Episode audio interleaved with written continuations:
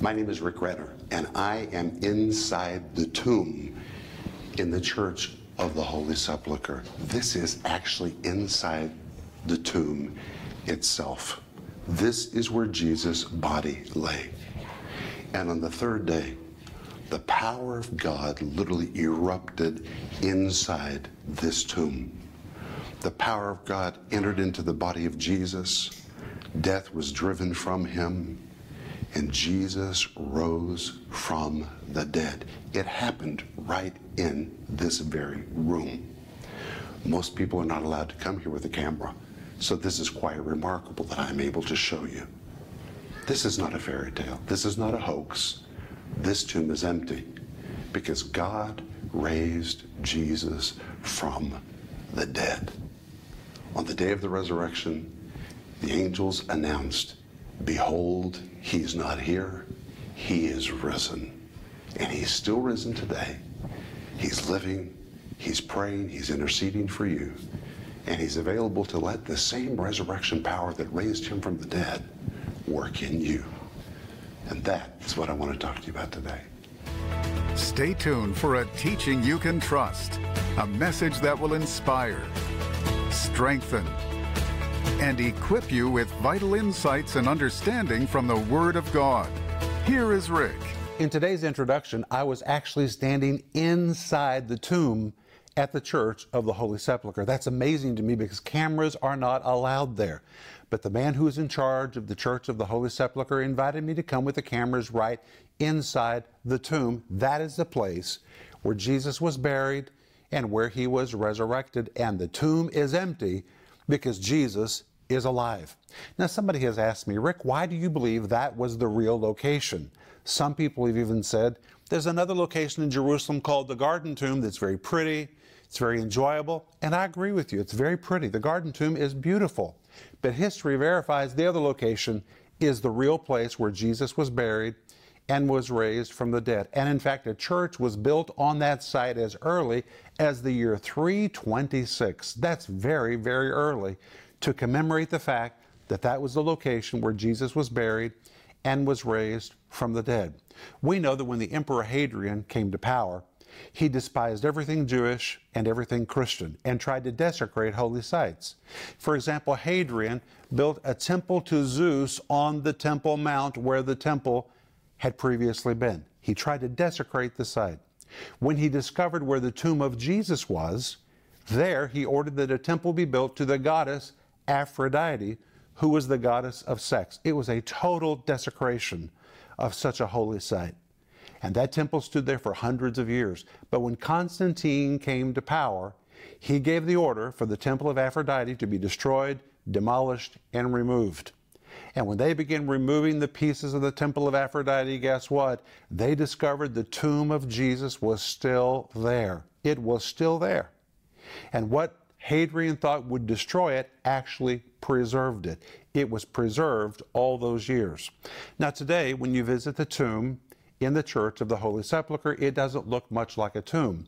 That's because it's covered with all kinds of religious decorations that have been placed on it for 1700 years. But if you remove the exterior, if you remove all the religious decor, all the decorations, underneath all of that is a first century tomb, and that is where Jesus was buried and where Jesus was resurrected. Again, an event that was commemorated in the year 326.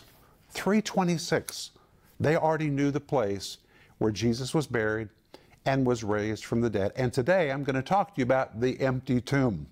But I want to remind you that this Sunday is Easter. This is your opportunity to take someone to church. Maybe someone who has drifted away from the Lord and they need to recommit their life. Maybe someone who has never known the Lord. Get them. Take them with you to church. Let them hear the gospel of Jesus Christ so they can be born again and come under the lordship of Jesus.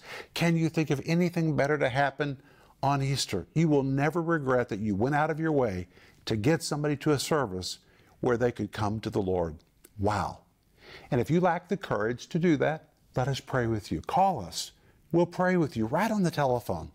We'll pray for you to have courage, to have boldness, to have the power you need to invite somebody to church this Sunday where their lives can be transformed. But I want to remind you that I'm offering you my series called Unknown Facts about the death, burial, and resurrection of Jesus Christ. And today is the last day we're offering this on the program. Order it. It's 25 parts based on these programs with a wonderful study guide. It is just wonderful. We're also offering you my book called Paid in Full, an in depth look at the defining moments of Christ's passion. I like what's written on the back of the book. It says, You think you know what happened, but what if you could get past all the commonly recognized pieces of the story? What else would you find? Paid in Full is a riveting account of Jesus' final hours, and it takes you on a journey. It is an amazing journey, and I want you to have this. Please go to our website, order your copy today. But today we're going to very quickly review some of the points we covered in yesterday's program. Today we're going to return to the tomb where Jesus was raised from the dead, and we're going to begin in Matthew chapter 28 verse 5 and 6, which we covered in the last program, but very briefly I want to cover it again. It's so very important. The Bible says, And the angel answered and said unto the women, remember there was a whole group of women who came to the tomb, said, Fear not ye, for I know that ye seek Jesus, which was crucified. He is not here, for he has risen as he said. Come, see the place where the Lord lay. There are such important things in this verse. First of all, the angel said, He is not here, for he is risen. That word risen is a Greek word egeiro, which means to rouse from death, which means for Jesus, death was just sleep. Eventually, Jesus came out of it like a man waking up from his sleep. Jesus was roused from death, truly a miraculous event. And the angel said, He is not here, for he is risen. He's been roused from death. That's a literal translation as he said, and then the angel offered an invitation to the women. The angel said, Come, see the place where the Lord lay. Come on in, come into the tomb. We want you to see this with your own eyes. And in fact, the angel said, See. The word see is from the Greek word haireo, which we covered in the last program. This word see means to see, to behold, to perceive, to delightfully view. It describes a scrutinizing look or to look with the intent to examine to fully view, to experience, to know something from personal observation, not from secondhand information. So when the angel said, Come and see, here's really what it meant. We want you to behold this with your own eyes. We want you to really perceive what has taken place. We want you to delightfully view the place where Jesus once laid, but you'll see now he's not there. We want you to take a scrutinizing look we want you to look with the intent to really examine what has taken place. We want you to experience this. We want you to know this from personal observation and not simply by secondhand information. The angel threw open the door and invited them into the tomb to see this with their own eyes. There was nothing concealed, nothing hidden. It was all there for the women to see. And the angel said, Come, see the place very interesting in Greek, the word place is from the word topos. It describes a real place. It's the equivalent of saying, We want you to lay your hands on this place. We want you to touch it. We want you to see it. The very topos, the very place where the Lord previously was laid. Previously, because he's no longer there. He's been raised from the dead. That place is now empty. And the angel wanted the women to see it all and to experience it all firsthand. And in Luke 24, verse 3, the Bible says, And they entered in and found not the body of the Lord Jesus, because he had been raised from the dead. In Mark 16, verse 5, Mark tells us what happened next. And entering into the sepulchre, they saw a young man sitting on the right side, clothed in a long white garment, and they were affrighted. Listen to what these words mean. First of all, when they entered into the tomb, they saw a young man standing to the right side. This was another angel. Now remember, they already confronted an enormous angel outside the tomb. It was that angel who said, Come on in. Now they've entered the tomb and they confront another angel. And the Bible tells us the second angel looked like a young man.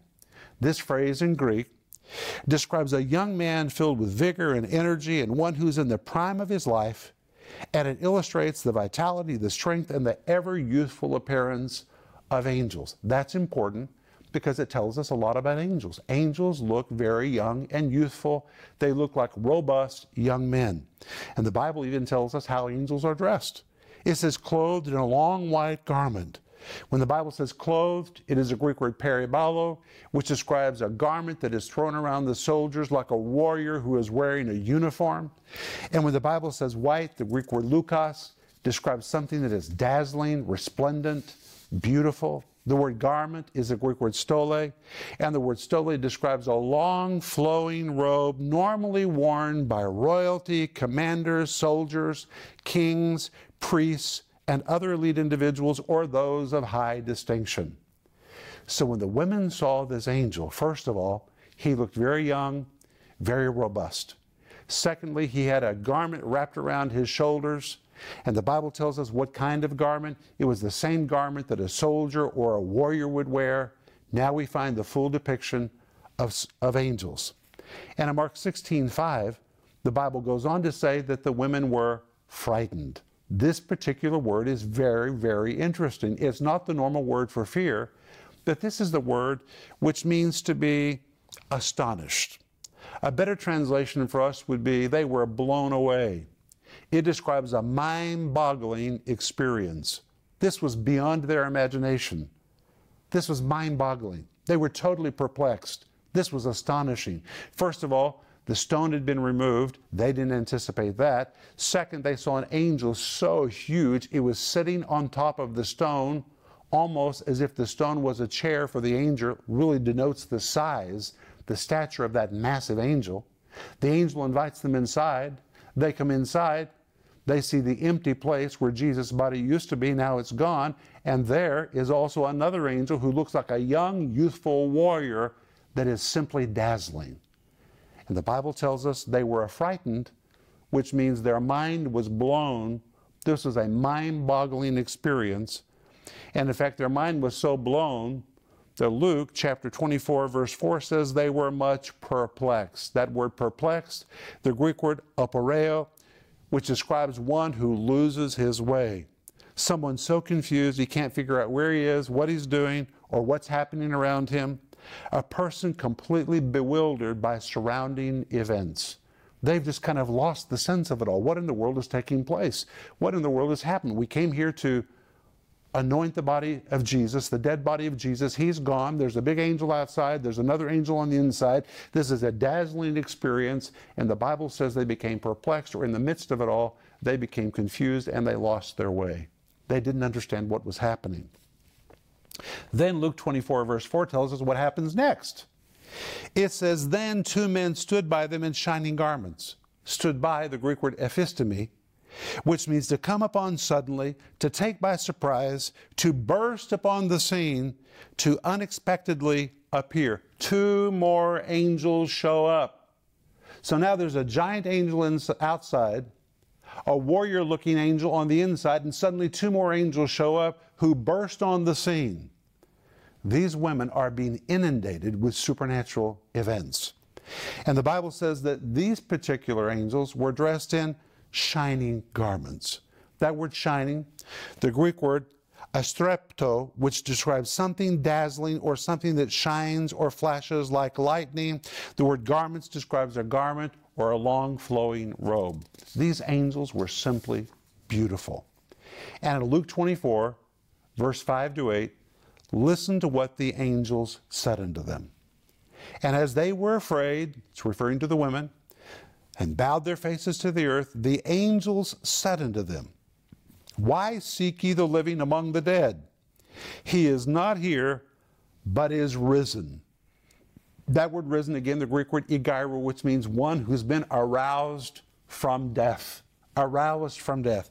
He is not here, he's been aroused from death and then the angel said, Remember how he spake unto you when he was yet in Galilee, saying, The Son of Man must be delivered into the hands of sinful men and be crucified, and the third day rise again. Rise again in Greek is the word anastani, which means to stand again it describes resurrection from the dead. Resurrection is stand again power. When resurrection power is working in you, if you've been knocked flat, if you feel like the life has been taken out of you, resurrection power has the power to put you on your feet again. It restores you to life, it restores everything. This, in this case, describes the power of resurrection from the dead. And then the women remembered Jesus' words. And the angel said in Mark 16, verse 7, Go your way and tell his disciples about all of this.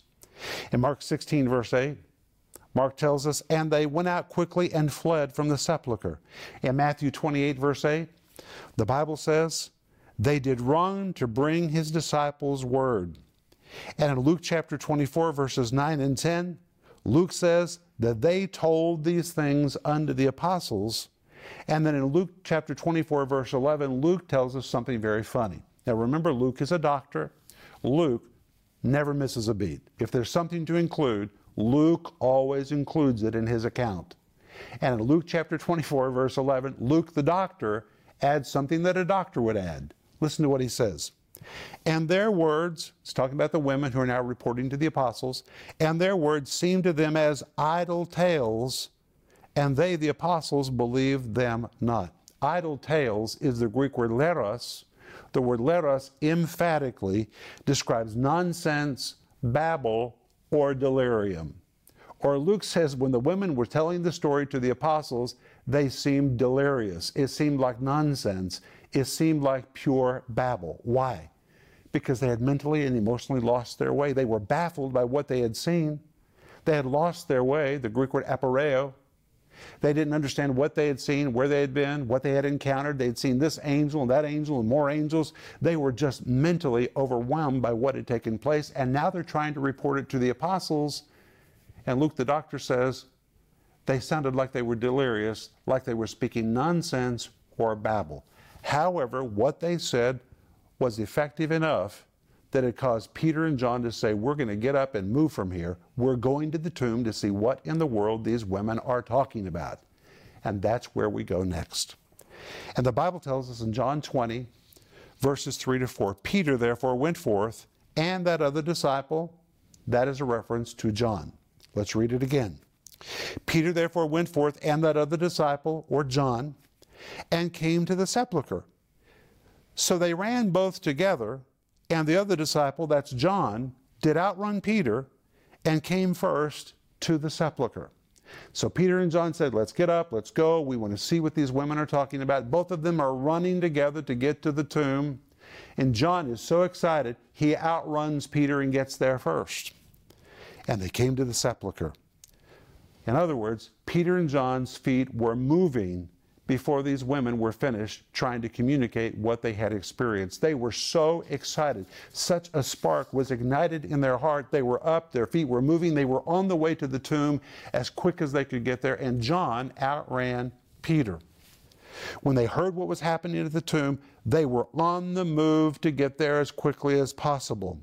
Peter and John raced to see what the women were trying to communicate.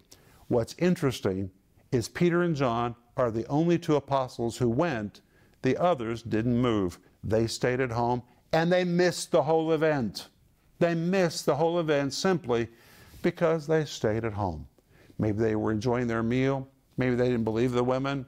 Maybe they just didn't want to be bothered at the moment. The other apostles stayed at home. Only Peter and John went to the tomb and had a real divine encounter. It makes me wonder how many things we miss because we don't go to church. Hmm. What in the world do you miss by staying home?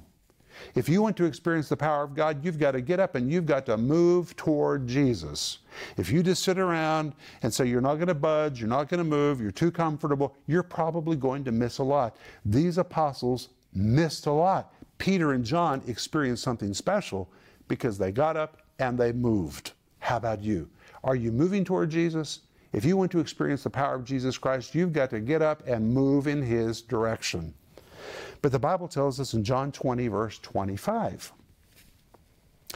Peter and John ran to the garden, and the Bible says, And he, stooping down, looking in, saw the linen clothes lying, yet went he not in. It's describing the Apostle John. So John gets there first. Do you understand the picture? He has outrun Peter. He has arrived at the tomb before Peter. John is there first. And John stoops down and looks in. And John writes that he saw the linen clothes lying, but he didn't go in. Well, there's several important things in this verse. First of all, the Bible says stooping down. The Greek word means to peer into. to bend low, to take a closer look, to stoop down to see something better, to look intently or to examine closely. So now John uses a word very specific to describe his activities. He's arrived at the tomb before Peter. He's bending down, he's stooping low, he's peering into the tomb, but he's not going into the tomb. And the Bible says he saw the linen clothes. The word saw, from the Greek word blepo, the word blepo in this case is intended to describe something that jars you to reality.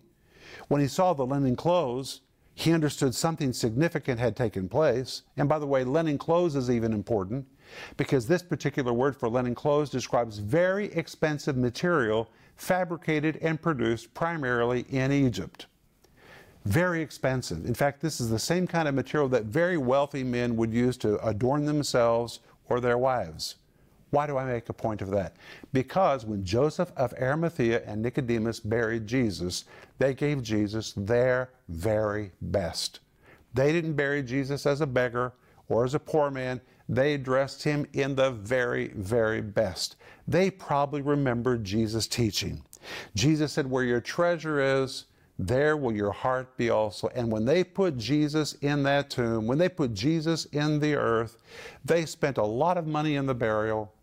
They dressed him in the finest of clothes. They invested a lot of money in the burial of their dear friend, their Lord, and their Master because their heart was in Jesus. And where your heart is, that's where you put your money. It's easy to determine where your heart is. Just look where you spend your money. That's where your heart is. And when they buried Jesus, they buried him in the best. They invested a lot in Jesus because their heart was in Jesus. Now, graves were places of respect. So Jews were a little hesitant about entering into tombs. But there's something more. John may have seen Pilate's broken seals. Wow, this was very serious. He realized it looked like a crime scene, and the last thing he wanted to do is rush into a crime scene where he would be connected with something that had taken place, a violation of Pilate's seals. John may have really pondered do I really want to go in? Do I want to risk my reputation? Do I want to risk my life by going into a place that I am not authorized to enter? Pilate's seals meant no one was authorized to enter into the tomb.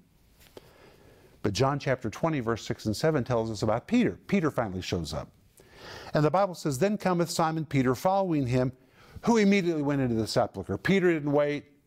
Peter didn't pay attention. He just barged right in. And seeth the linen clothes lie, and the napkin, which was about his head, not lying with the linen clothes, but wrapped together in a place by itself. You know, every word is so important in the Bible. First of all, the Bible says that Peter saw the linen cloth. The word saw from the Greek word theomai, which means to see, like looking at a play in a theater. Peter really observed everything that was going on inside the tomb. He looked at everything like a professional spectator. He was really examining everything. And he saw the napkin. The word napkin is a Greek word which describes the burial cloth placed on the face of a dead person. And the Bible says it was wrapped together in a place by itself. Wrapped together means to neatly fold, to nicely arrange, or to arrange in an orderly fashion. And I just love this. Here, Jesus is being raised from the dead by the power of God, the power of God surging through his body. And when Jesus sets up, Jesus is so committed to doing things decently and in order, he takes the time to take the napkin and to nicely fold it and put it in its place. You see, Jesus has always been committed to doing things decently and in order. He's the same today. And the Bible tells us John's response in John chapter 20, verse 8. It says, Then went and also that other disciple, which came first to the sepulchre, he saw what happened, and John believed. Then it describes Peter's response. Luke 24, verse 12. Peter departed wondering in himself at that which was come to pass. Very interesting. Two very different responses. John believed quickly. Peter left wondering, what in the world have we seen and experienced? What does all this mean? One believed and one questioned. It's remarkable to me that Peter could stand in the middle of Jesus' empty tomb and not understand what he was seeing. How is it possible to be in the very tomb where Jesus' dead body had been laid and not realize what's going on. To see the neatly folded napkin, to recognize the empty spot where Jesus' dead body had previously laid, and not be able to figure out what it means that Jesus was alive. But that is what happened that day in the tomb. And they affirmed that Jesus really was alive. The tomb was empty because Jesus was raised from the dead. And that's what we're celebrating this Sunday. We're out of time, but I'll be back in just a moment and I'm going to pray for you. From the courtyard of Pilate to the hill of Calvary, every step Jesus took on that Good Friday, he had you in mind. The Bible says Jesus died so our debt could be paid in full. In his book, Paid in Full, Rick Renner guides you through the details of Jesus' final hours on earth. In Paid in Full, you'll discover that this striking narrative of love and redemption is much more than the story taught in Sunday school. This powerful book can be yours for just $15 when you call or go online today. You can also get unknown facts about the death, burial, and resurrection of Jesus Christ. Available in digital or physical formats, starting at just $40. You can discover the power of the cross and the plan to forgive mankind of sin like never before. Don't miss this special offer, paid in full, and unknown facts about the death, burial, and resurrection of Jesus Christ. Call now or go to Renner.org. As I close today's program, I want to remind you of Romans chapter 8, verse 11. It says, If the spirit of him that raised Jesus from the dead dwells in you, will he not also quicken your mortal bodies by his spirit? The same Spirit that raised Jesus from the dead dwells in you. That is the Holy Spirit. And just like the Holy Spirit's power quickened Jesus and raised Jesus from the dead, if you will allow the Holy Spirit to do it, He will quicken your mind to think better. He will quicken your body to feel better. He'll quicken you with strength for whatever you're facing. The Spirit that raised Jesus from the dead dwells in you, and if you'll let Him do it, He will quicken you supernaturally even right now. And I speak that to you in the powerful name of Jesus. Amen. Well, I want to remind you that I'm offering you today my book called Paid in Full, an in depth look at the defining moments of Christ's Passion. And today is the last day that we're highlighting this book. Also, my series called Unknown Facts about the Death, Burial, and Resurrection of Jesus Christ. It has been so good to share these programs with you 25 programs talking about the death, burial, and resurrection of Jesus Christ. As I close, remember Ecclesiastes 8 4, it says, Where the word of a king is, there's power. Let God's word release its power in your life today. And I'll see you in the next program. Thank you for joining Rick Renner today. For more information about Rick Renner Ministries and product resources, visit renner.org and connect with us on Facebook, Twitter, and Instagram.